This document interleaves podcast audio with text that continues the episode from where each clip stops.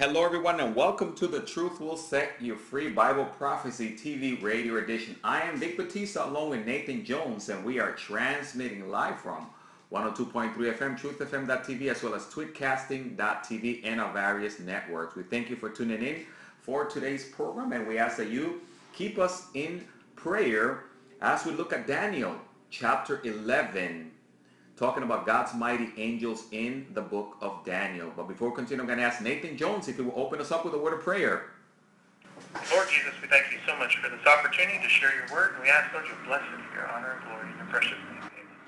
Amen. Amen. And Lord, we do thank you for every opportunity that you give us, Father God, to be able to proclaim the good news of Jesus Christ. And Lord, we thank you for just the wonderful work that you are doing with Lamb and Lion Ministries, Father God, Nathan Jones, Dr. Reagan, and we pray that you bless our program, that every word that will come out of our mouth will be to edify and to build up and not to tear down. We praise you. In Jesus' name we pray. Amen. Before we continue, I'm going to welcome Nathan Jones to our program. Nathan, it's so great to have you back. Where did you go? well, one of the joys of technology is our connectivity, and but without power, there's no connectivity. And I see you set up a new little studio, right? What, in the hallway?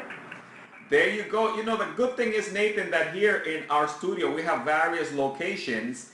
And uh, now we have a new, uh, smaller, more intimate location that we're transmitting from.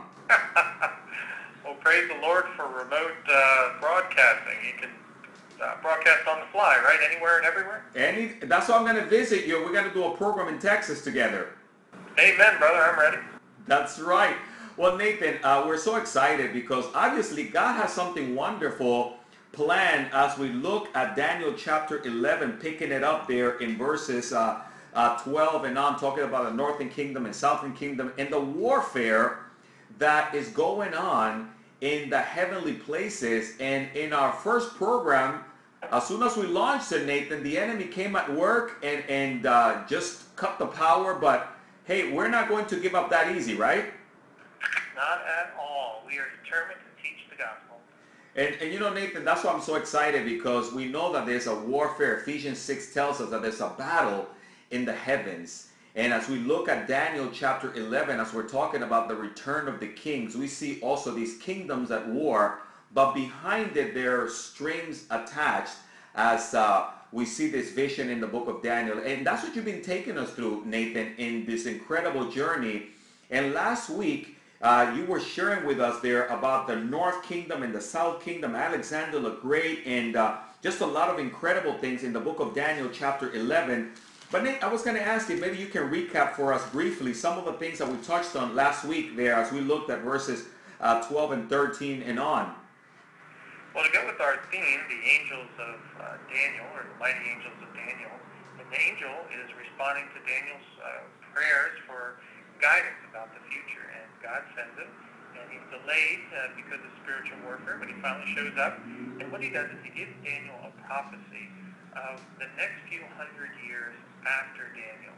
So Daniel's living right at this point at the time of Darius the Mede, so that puts him during the beginning of the Medo-Persian Empire what the angel's going to do is he's going to give him the future of the empire after the Medo-Persian Empire, which is the Greek Empire. Right. Alexander the Great, he blitzkrieged through the Middle East. He defeated everybody possible, but then he ended up dying at a young age, and he divided his kingdom amongst four of his generals. The two that affected Israel the most was the Seleucids up in the north in Syria, and then the Ptolemies down in Egypt. And as we go through Daniel 11, verse by verse, the angel provides amazingly detailed prophecies of the warfare that went on between the Seleucids in the north and the Ptolemies in the south, with Israel caught in the middle. That is so true. And you know, Nathan, and, and we find that these are the battles that are waging against God's people. And we know that even in the future, there's going to be other intense battles. And again, Israel is going to be right there in the midst, in the middle of, of it. But uh, Nathan, also maybe for people that are maybe just tuned in, they're new to Bible prophecy and they don't recognize that here we're also talking about historic periods when all these events are happening, right? When these visions are given to Daniel, and uh, each empire and each kingdom is representative of a time period. It is exactly. Uh, what uh, Daniel is given by the angel here is the what's called the intertestamental period. It's the time period between the book of Malachi the Old Testament and Matthew in the New Testament. Uh, another name that's given is the 400 years of silence. In other words, God did not visit Israel uh, with any prophets or priests uh, outside of the temple, with no new prophetic messages whatsoever. So what Daniel is given here in Daniel 11 is actually what God leads the Jewish people for a whopping 400 years. And again, it goes between this intertestamental period, about 400 BC, till the time of Jesus and New Testament. Woo, that is fantastic. So yeah, Nathan, I know you recap for us verses 12 and 13, but we're going to pick it up in verse uh, 14. Will you be able to take us from there on, Nathan, on this incredible journey? Okay, well, up to this point, the Ptolemies in the south and the Seleucids in the north are duking it back and forth and back and forth, and Israel's caught in the middle. So it, don't feel like you've been left behind. Uh, right. Basically, you know, that's this ping pong ball warfare going on, and it's still going on when we pick up in verse 14. Verse 14 reads, Now in those times many shall rise up against the king of the south. Also violent men of your people shall exalt themselves in fulfillment of the vision, but they shall fall. So the king of the north shall come and build a siege mound and take a fortified city, and the forces of the south shall not withstand it. Even his choice troops shall have no strength to resist. But he who comes against him shall do according to his own will, and no one shall stand against him. He shall stand in the glorious land with destruction in his palace. Woo! That is powerful right there. And uh, Nathan, we, we, uh, we're looking at this and describe for us, again, who exactly is this talking about? Who are these kings that are involved here? Well, by this point, we are around about 200 BC. And with the Jewish people caught in the middle, so were their loyalties. Did they pay loyalty to the Ptolemies in the south or to the Seleucids in the north? Well, the violent men that verse 14 is referencing are the Jewish people that break the covenant with the south mm. and join the north. What they want is they want Judea freed, and that's what's promised them, is that if the Israel would join the north, then the Judea would be freed. Now, of course, uh, they were all owned by the Greeks anyway, so there was no real right. freedom to be to be granted. And at this stage, uh, as the power shifts between north and south and back again, the north wins. And the king that it's talking about here is a man named Antiochus the Great. And there he stands in Israel as head of the Seleucid army, and uh, he wins. Now, Antiochus, he called the Great, or third, Antiochus the third, he was welcomed by the Jews as a liberator. They, the Jewish people, wanted to be free from Egypt's or the mm-hmm. Ptolemies' control. The problem is that it came at a price. And Antiochus, when he came in, insisted that the Jewish people adopt what's called Hellenization. It's a right. Greek lifestyle. In other words, don't be Jewish anymore. Don't follow the, the Mosaic law. Don't follow the Torah. Don't uh, abstain from certain foods. Be pure. Be representatives of God.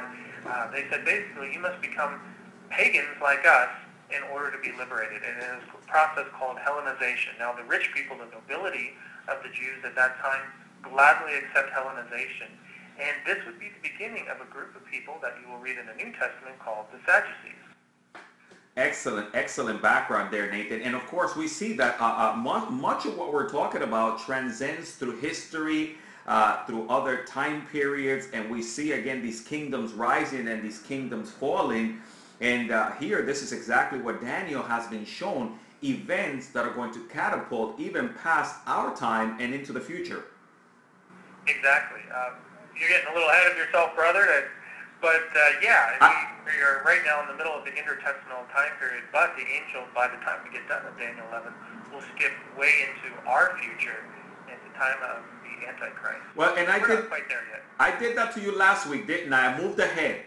You're so excited, man. I, you can't wait to get to our future. But I, we had to do a little. Did you not like history when you were in school?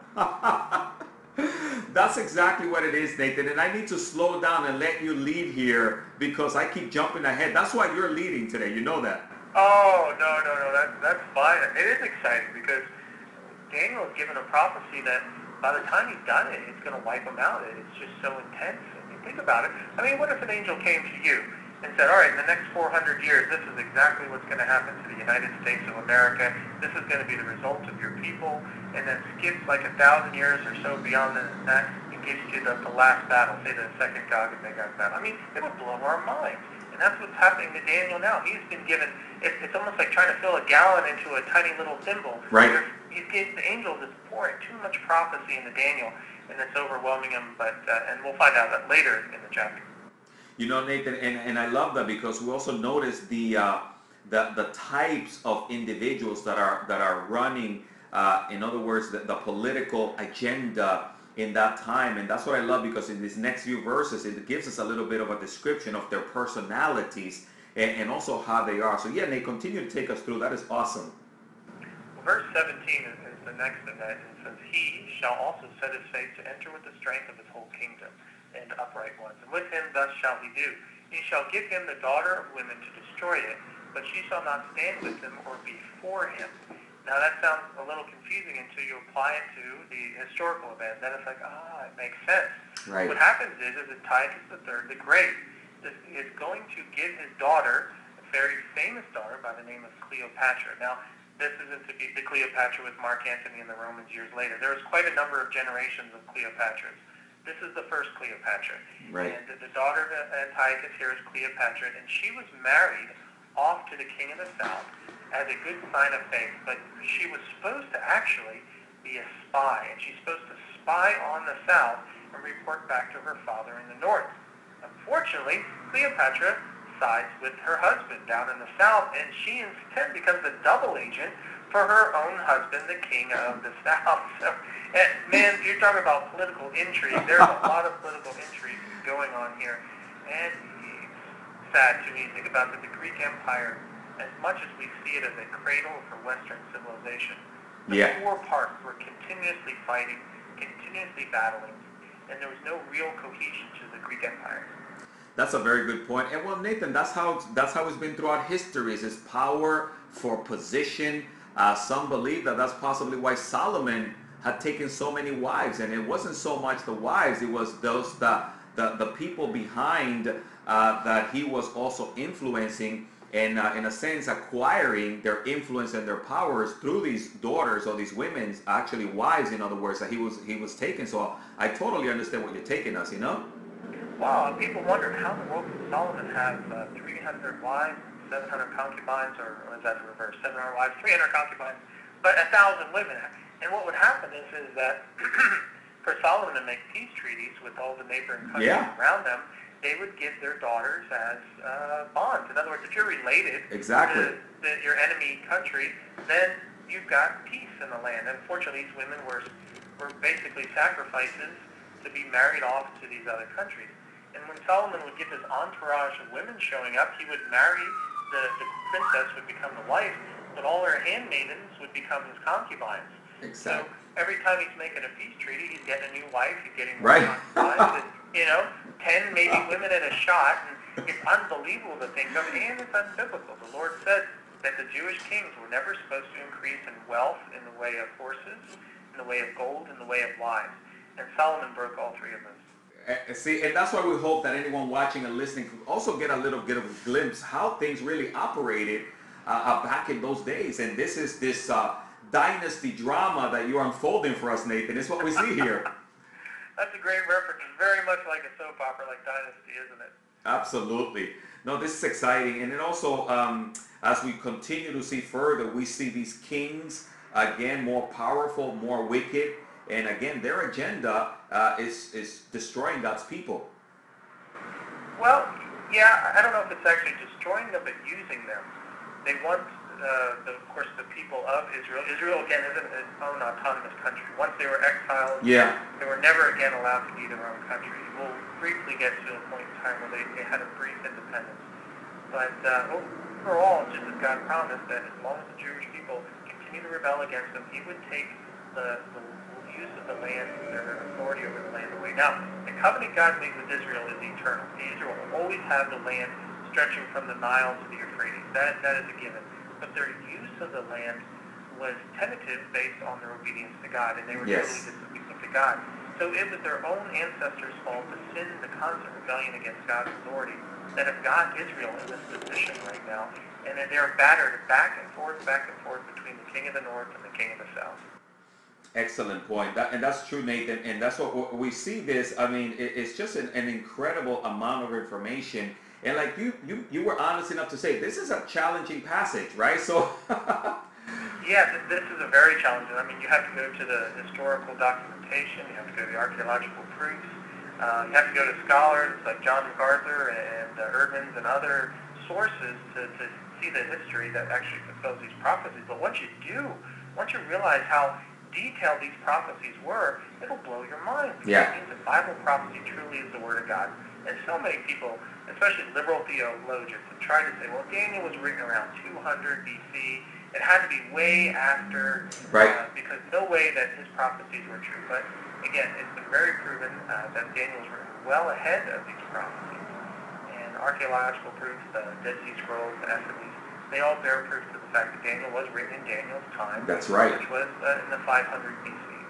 Excellent point, Nathan. And that's why more and more we find uh, uh, archaeology and so many artifacts to back up and, and prove the Bible. I mean, they're constantly digging things up, and then now historians and other people are going, oh, so maybe there is something to this.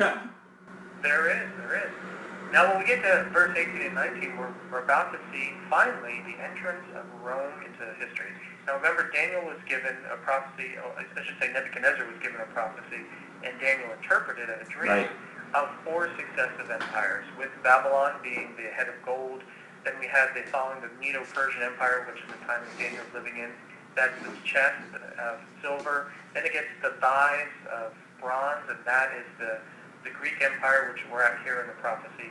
But then the legs of iron, that is the Roman Empire. In verse 18 and 19, we finally have the introduction of the Roman Empire. And it reads, Then he, this is Antiochus III, will turn his attention to the coastlands and will take many of them. But a commander will put an end to his insolence and will turn his insolence back upon him. And after this, he will turn back toward the fortress of his own country, but will stumble and fall and be seen no more. Now, Antiochus was feeling good about his victory, and so he decided to turn towards Greece and try to fight Rome. At this time, the Greek Empire, of course, is the major empire, but Rome Right. has been growing steadily in this time period. And Antiochus thought he could take on Rome, and this is not the Rome that we know of as the mighty empire, but a growing, budding empire. And he thinks he could beat him, but no one beat Rome at that time, and he was routed by the Roman Empire. So Antiochus turns back home, goes back to Syria, and he plunders his own temple of Jupiter. Uh, he needs to pay taxes. He needs to pay retribution to Rome Right. for their defeat. So he goes back home and he tries to take the money out of the treasury. Well, his people didn't like him very much, and they got angry, and he was killed on the spot. And so in fulfillment of it, he stumbled and fallen and seen no more. Antiochus III was killed for trying to take money to pay the Romans off out of his own temple. Man, uh, again, Nathan, this is, this, uh, and I, I could definitely understand going back to your people and try to take all their wealth, you know. So it's uh, so and and you know, it paints us a bit a nice picture because oftentimes people don't see how these kingdoms transition, and that's why we title again our message "Kings, uh, Return of the Kings," because this is dealing with these different empires uh, coming into place, and then the Roman Empire became the world dominating next uh, power uh, all the way until the time of Jesus. It did, and it's interesting when you read the, the prophecy or the vision that was given Nebuchadnezzar. The Roman Empire extends to the feet of iron and clay with ten toes, the ten kings, which is actually an end time vision of the tribulation time period where Right. the entire planet will be divided into ten kingdoms, and they will give their power to one of the kings, which will be the one world ruler, the Antichrist. And uh, so there is a continuation of the Roman Empire right into the end times. Yeah. And Europe and the Middle East may have broken up into different realms and different areas, but the Holy Roman Empire led by the Pope continued the Roman Empire even up until today. So the Roman Empire has, in its influence over the Middle East, has never ended. Mm. You know, Nathan, and, and now we were able to get ahead of ourselves a little bit, right? Because this is talking into the future. Uh-oh, I fell into the same trap, didn't I? no, no, actually, you didn't fall too much into it because I went way into the future, into Revelation. well, I want folks to understand how this how this all relates because, again, Daniel 11 is one of the most amazing chapters of the Yeah. Bible. Details that it gives and, and all the different players and how Israel's stuck in the middle. And you know what is really stuck in the middle is Israel's soul. The soul of Israel. Will the people stand for God or will the people turn pagan like their neighbors around them? Which was a constant battle for the Israelites throughout their kingdom. Yes. It's a constant battle, brother, for you and me as we live as Christians in a pagan world. Do we become more paganized in order to be accepted? And this is what was happening to the Jewish people. They were becoming Hellenized. Mm. They were becoming Greek paganized in the process of being torn apart between these battles between the north and the south. Yeah, you know, and that's a good point because Nathan, when you and I opened the introduction to Daniel chapter one, we talked about the type of person that Daniel was and the way that the culture uh, that he was in uh, was trying to influence, but yet at a young age, he didn't give in. But we find the rest of the people, right, caving in. It is true, and it ends up becoming a huge problem for Israel. But we're getting up to the point in history where we're going to see the Jewish people take a stand for as we see these various kingdoms rising uh, to power. So thank you, Nathan. Yeah, Nathan, please continue to take us through these very exciting passages. Well, starting with verse 20, just verse 20, his successor will send out a tax collector to maintain the royal splendor. In a few years, however, he will be destroyed, yet not in anger or in battle.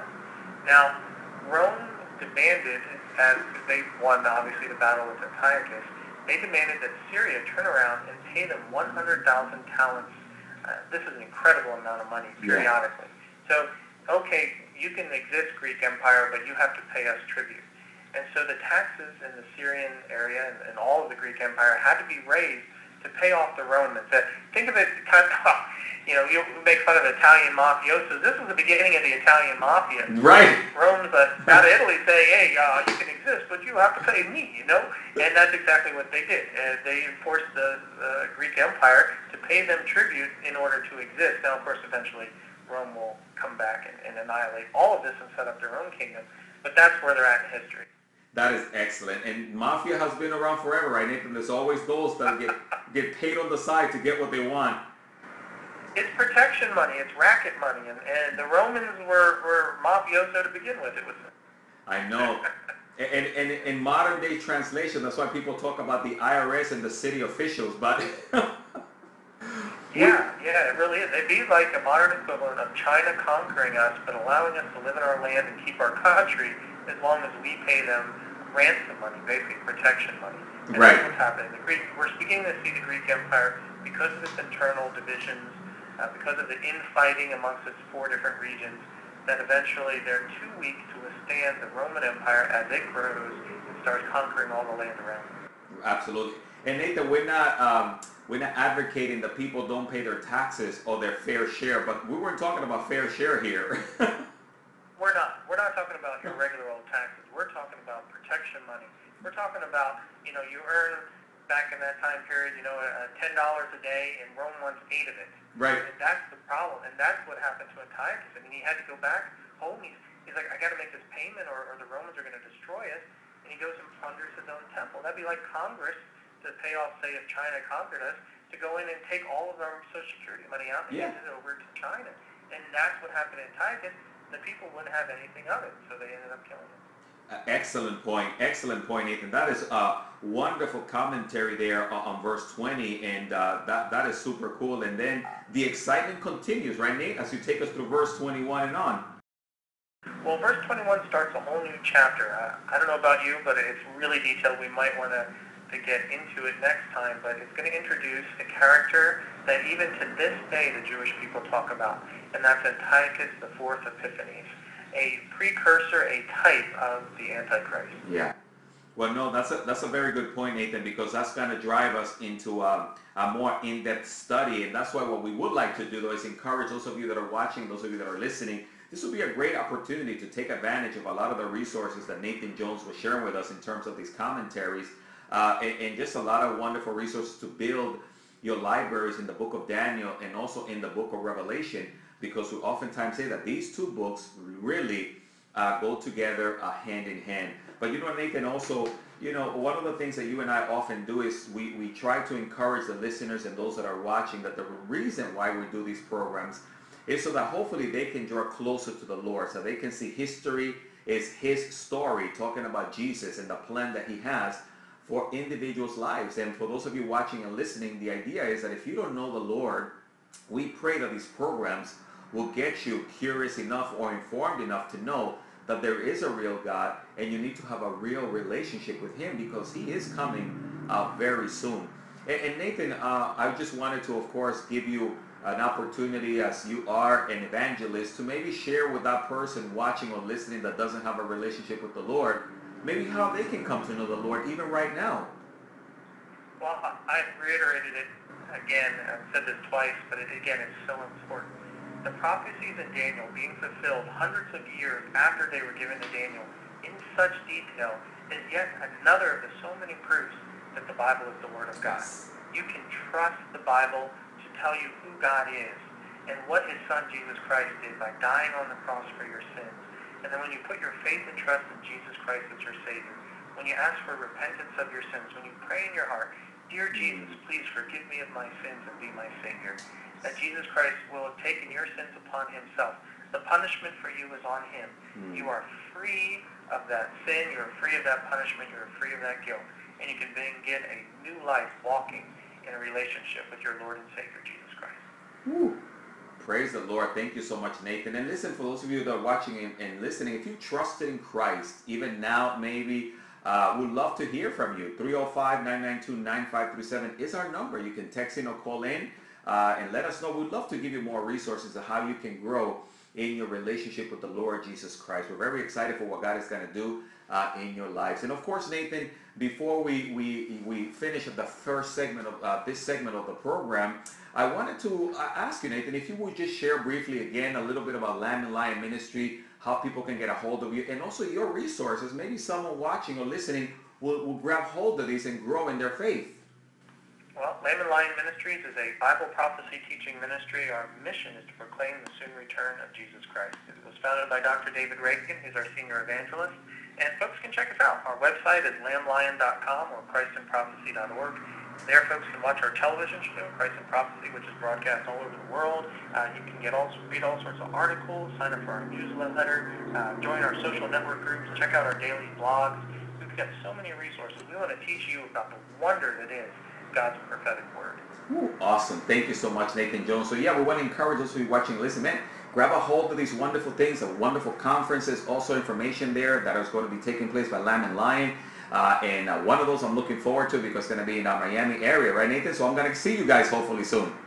I'm looking forward to coming, brother. That's one of the things we do is uh, Dr. Reagan, myself, and other evangelists on staff, the three of us travel all over the country, wherever we're invited, and just teaching the Bible. And if your church or Bible study or, or conference is interested in having us come, then uh, give us a contact through lamblion.com, and we can talk about it and see what we can schedule. Praise the Lord. Thank you so much, Nathan Jones. Nathan, thank you so much for being part of our program. It's always so much fun having you on the program. It's a great pleasure, brother. Thanks for having me on. Oh, thank you. And I pray you have a wonderful, wonderful day. Thank you, Nathan. And we also want to thank those of you that are tuned in, watching, and listening. We thank you for, again, for your time in uh, being a part of our programs. And we also want to encourage you to, uh, hey, reach out to us if you're in need of prayer. And uh, we would love to do so, give you more information. And also thank you for tuning in uh, to our program. May the Lord bless you and keep you. May his face shine upon you. Vic Batista, Nathan Jones saying goodbye. Have a great day. And uh, we'll see you soon. Keep looking up because Jesus is coming very soon. God bless you all.